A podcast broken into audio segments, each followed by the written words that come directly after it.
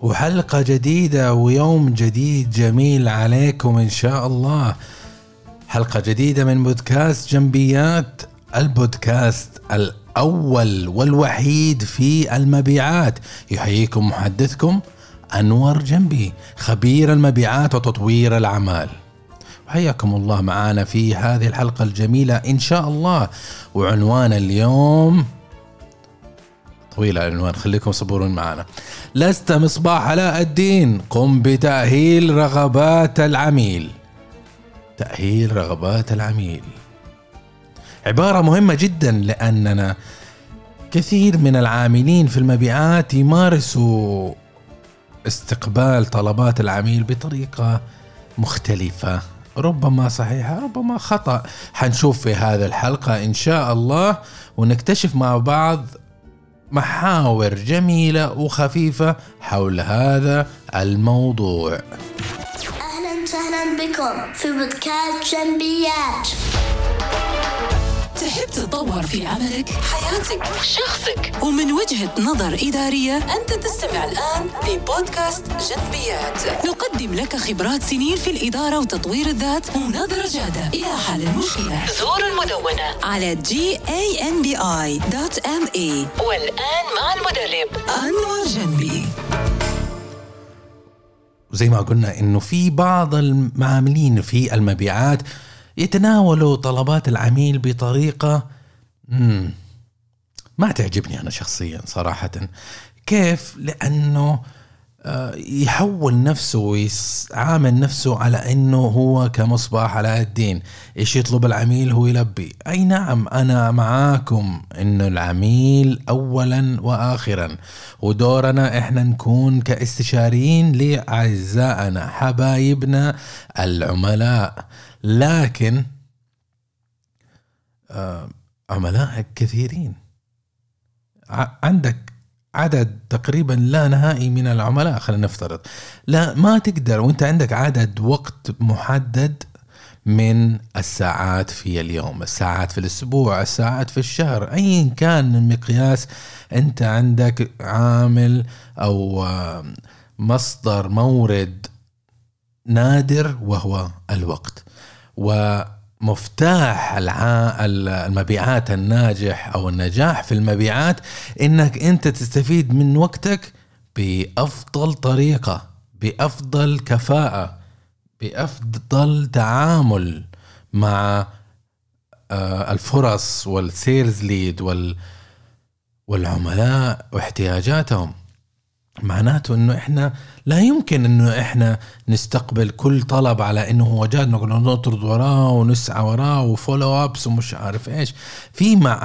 في نقاط رئيسية علينا إنه إحنا نأخذها في الاعتبار. النقطة الأولى مثلا، إنه هل العميل يعرف فعلا ما يريد؟ هذا سؤال ذهبي.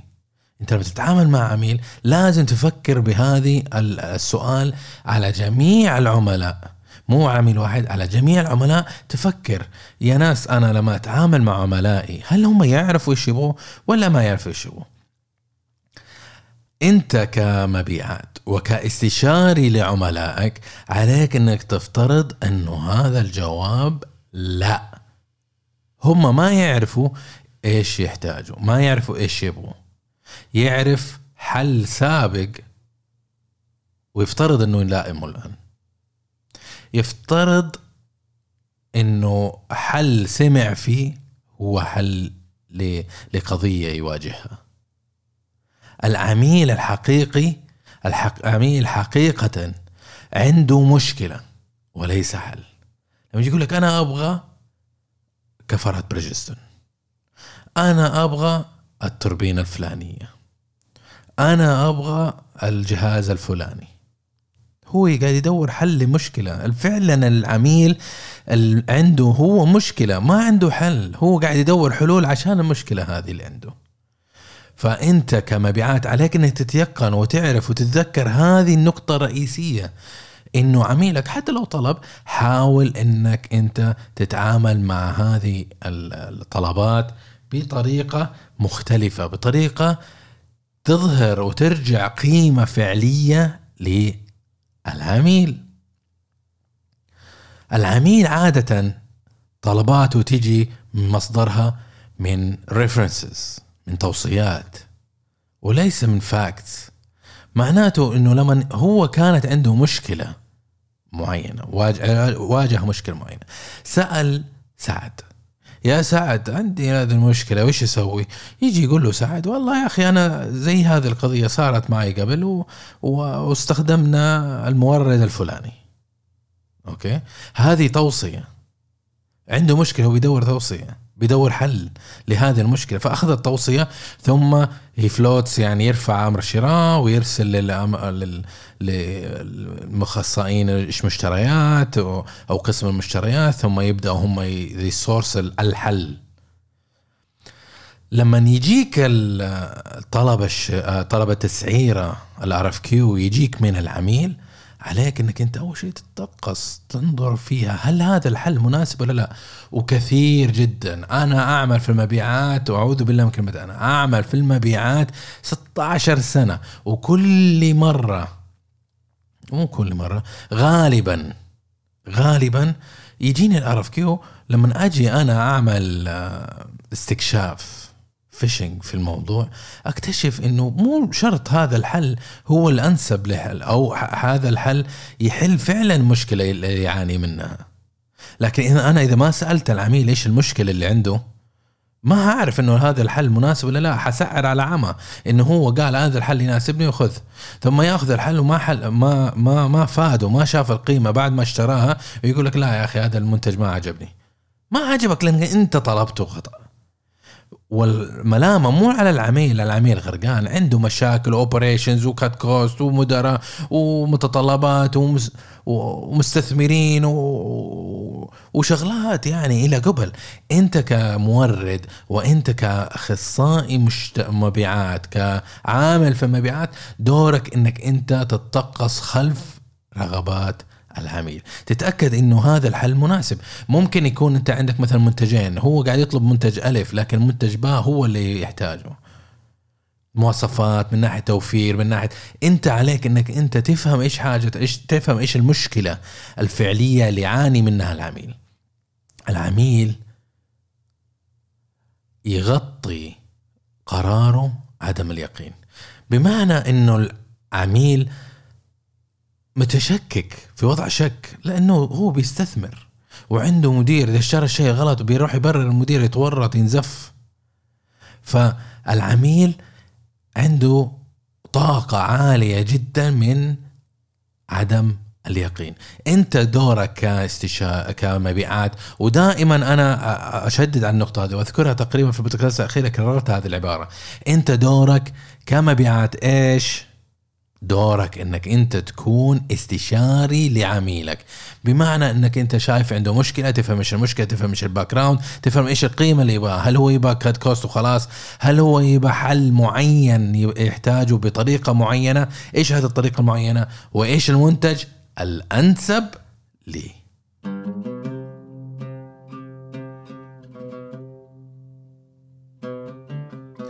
تشوف المنتج أو الحل الأنسب لي، وهذا دورك. أي نعم أنت ممكن تخلصها وتقدم تسعيراتك وانتهى الموضوع، لكن أنت كذا بتضر العميل، وتضر علاقتك مع العميل، وتضر ثقة العميل فيك، ويصبح الموضوع جدا سيء. وانت لا، انت كمبيعات مو هدفك مو انك تلبية مبيعات في السنة المالية. اوكي، الشركة تنظر الى السنة المالية الفسكالية، تبي تقفل المبيعات، تقفل بطريقة معينة، تقفل بطريقة بابروتش معين، لكن انت لازم تنظر علاقتك العميل على المدى الطويل، انك انت تبني علاقة رابور قوي جدا ومتقدم وحركات كذا، وفي نفس الوقت تحاول جاهدا انك انت تعمل صيانة لهذه العلاقة بحيث أنها تبقى مثمرة لفترة طويلة جدا.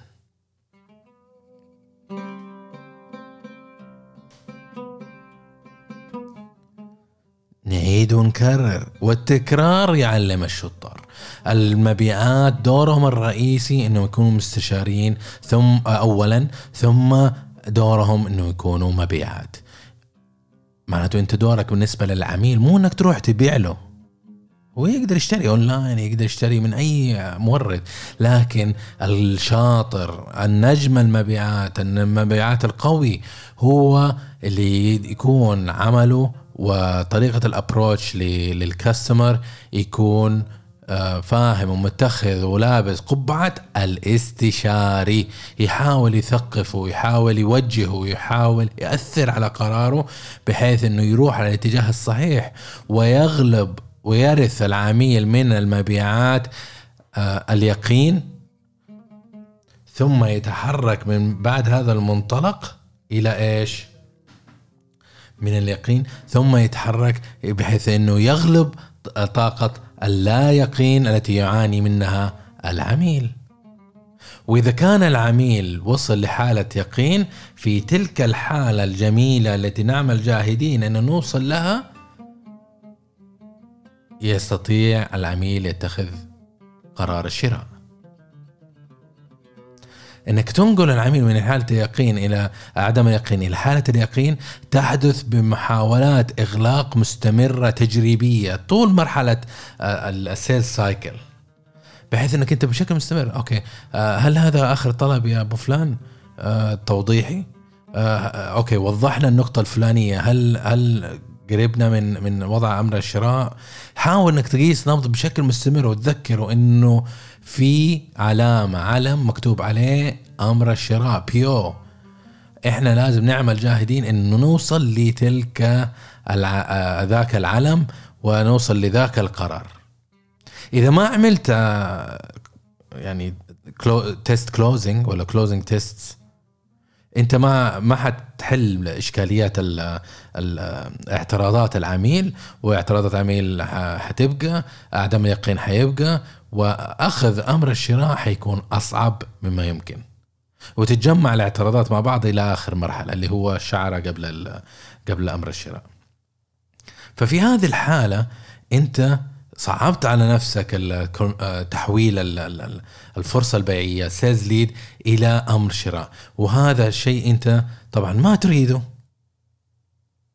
فمسألة أنك أنت تكون استشاري مهم، لأنك أنت في نفس الوقت عليك أنك أنت تعمل بحيث أنه تجعل العميل ينظر لك كشريك في العمل، وليس مجرد مورد.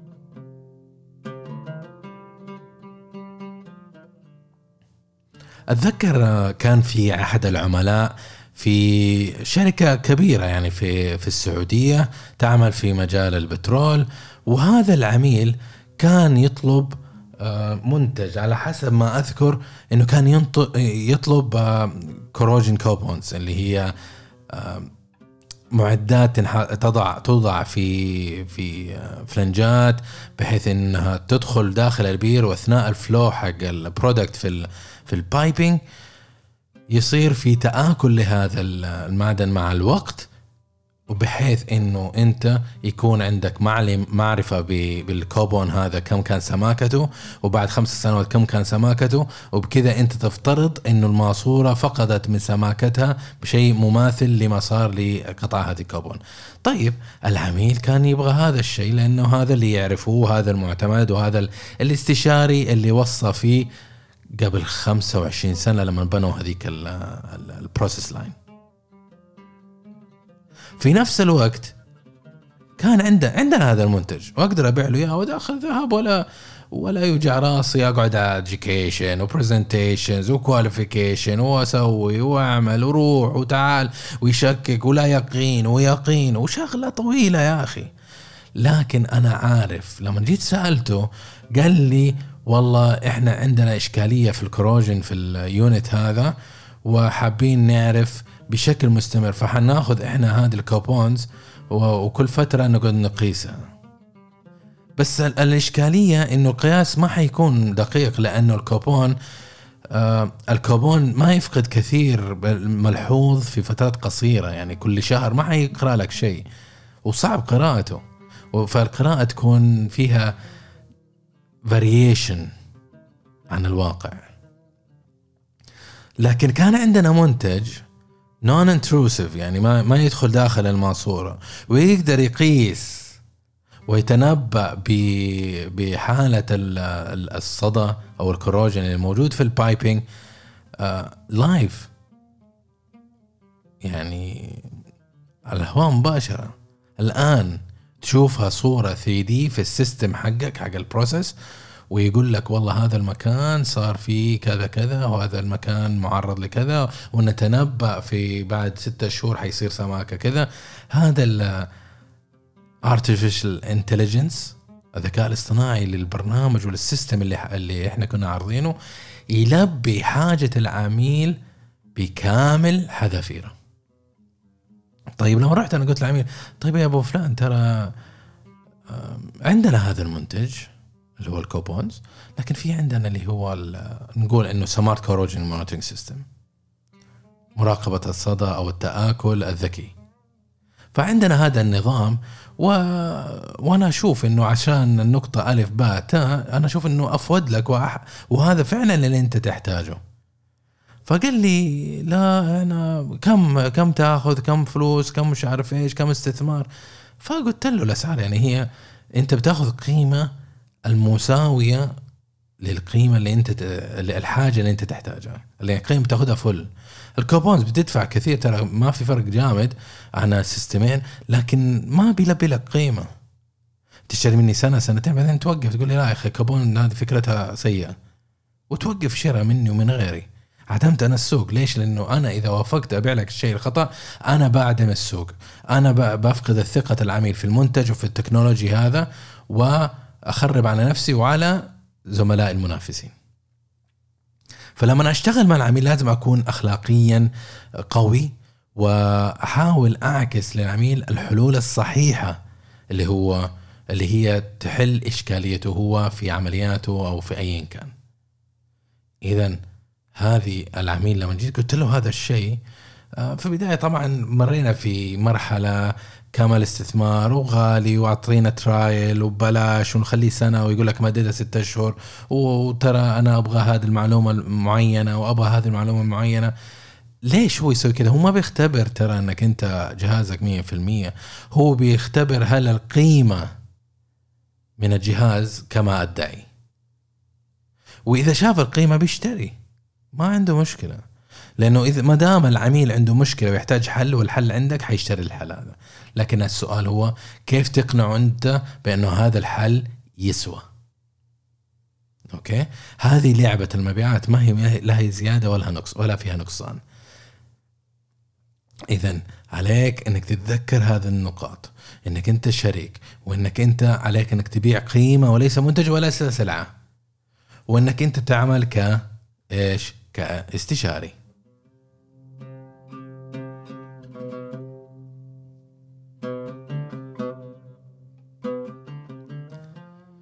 لو نرجع لعنوان الحلقة، إنه إيش قلنا أنت لست مصباح علاء الدين، قم بتأهيل رغبات العميل. فالمحور الثالث اللي أنا بتطرق له اللي هو إنك أنت تستثمر، تحرص كمبيعات أنت، لأنك مبيعات ناجح أو مبيعات ناجحة. وسر النجاح كله في إنك تستثمر وقتك المحدود جدا مع العميل الصح، لأنه ما في شيء أسوأ من إنك أنت تعمل مع عميل ثم تكتشف إنه هو أصلا ما هيشتري، لأنه هو متيقن إنه منتجك هذا التكنولوجيا ما تناسبه، أو هو ما عنده ميزانية أصلا حتى يشتري هذا الحل أو المنتج، حتى لو أتيقن فيه، حتى لو أحتاجه، بس إذا ما عنده فلوس ما أقدر أشتري. طب كيف تستثمر وقتي معك أنا وإنك أنت ما حتشتري؟ طيب أنا كده خسرت وقتي، وكان ممكن أشتغل مع، بدل ما أشتغل معاك يا سعد أشتغل مع فهد وأطلع منه بزنس، وسعد لما يكون جاهز بيجي وقته رزقته وجايته. فهذه هي الفكرة، أنك أنت تدور العميل الصح وتستثمر معه. إذن ركز على احتياج العميل واكتشف احتياج العميل. كيف تكتشف احتياج العميل؟ أنك تركز على ايش اللي يقول هو بخصوص احتياجه. اسمع الكلمات، حدد الاحتياج بانك تسمع الكلام اللي هو يقوله. اقرأ بين السطور، لا تقول لي والله قال لي انا بشتري منتج الف، لا، هذا ليش تشتري منتج الف؟ والله عشان الف باء تاء ثاء جيم حاء خاء. طب هذا ما ينفعك، هذاك ينفعك. عرفت؟ لازم تحدد الاحتياج، ولازم تحدد انت عشان تعرف انك تستثمر مع العميل هذا الصح، وتقدر تنجح في تحويل الفرصة البيعية إلى أمر شراء. إنك أنت من أول وهلة تحدد مين صاحب السلطة. صاحب السلطة اللي هو صاحب الشخص اللي يقدر يأخذ قرار الشراء. لأنه مو طبيعي إنك أنت مثلا تروح تتابع مع أنور، عميلك أنور، وتروح وتجي وتقنع فيه وبرزنتيشنز وديموز ومش عارف إيش، والمدير صاحب القرار ما هو داري عن الموضوع. وتصير ترى شاب حابب يتعلم، مورد تعال سوي لي برزنتيشن، سوي لي ديمو، ويقعد يجرب وده ايش. اذا ضبطت معاه وحس عنده شجاعه كفايه، راح للمدير وقال والله عندنا الحل الفلاني، ايش رايك نجربه؟ عرفت؟ فانك انت لازم تحدد السلطه، بحيث انك انت تعمل جهدك وبالرابور بيلدينج واستثمار وقتك وجهدك والتوضيحات وكل شيء في معلومية ومعرفة الشخص الصحيح. أما أنك أنت تروح مع أي كان، هذا ما هتطلع بالنتيجة اللي أنت تبغاها. النقطة الثالثة عليك أنك تحدد مع العميل قوة الشراء. زي ما قلنا، ما في فايدة تروح مع عميل وما حيقدر يشتري منك لأنه ما عنده ميزانية، ما عنده فلوس. التكنولوجيا حقك عنده شيء يشتري ثاني أرخص منه، لكن هذا حقك ما عنده موافقة أو أمر الشراء. في النهاية هو ما حيشتري من جيبه، حيشتري من أموال المنظمة اللي هو يشتغل فيها. فعليك أنك أنت تتأكد أنه هذا العميل قديش مستعجل يشتري هذا الشيء، عشان تحدد الفترة الزمنية، ثم تقرر هل هو عنده الموارد اللي يحتاجها حتى يقدر يشتريها. وهذه هي نقاط جوهرية هبينا نتكلم عنها في حلقة اليوم. يعطيكم العافية، أتمنى أنكم استمتعتوا بالحلقة. الحلقة هذه مليئة بالنقاط المهمة لكل عامل وعامل في المبيعات، تطبق على سواء كان بيزنس تو بيزنس أو بيزنس تو كاستمر. المبادئ هذه خذها وحورها على حسب السيناريو اللي تحتاجه. وإذا كان عندك طلب استشارة أو استفسار، اتواصل معي، ادخل على ganbi.me